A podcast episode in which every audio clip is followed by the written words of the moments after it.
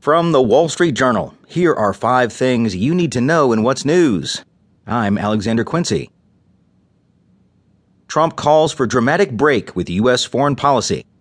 Republican presidential frontrunner Donald Trump outlined a distinctive foreign policy that represents a marked change from decades of U.S. diplomacy.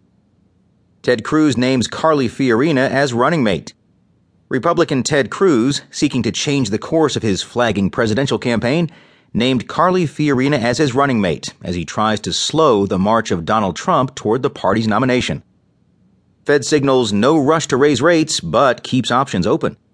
Federal Reserve officials left short term interest rates unchanged and signaled they plan to move cautiously, citing a mixed economic backdrop. Syria talks stall as foes dispute Assad's fate.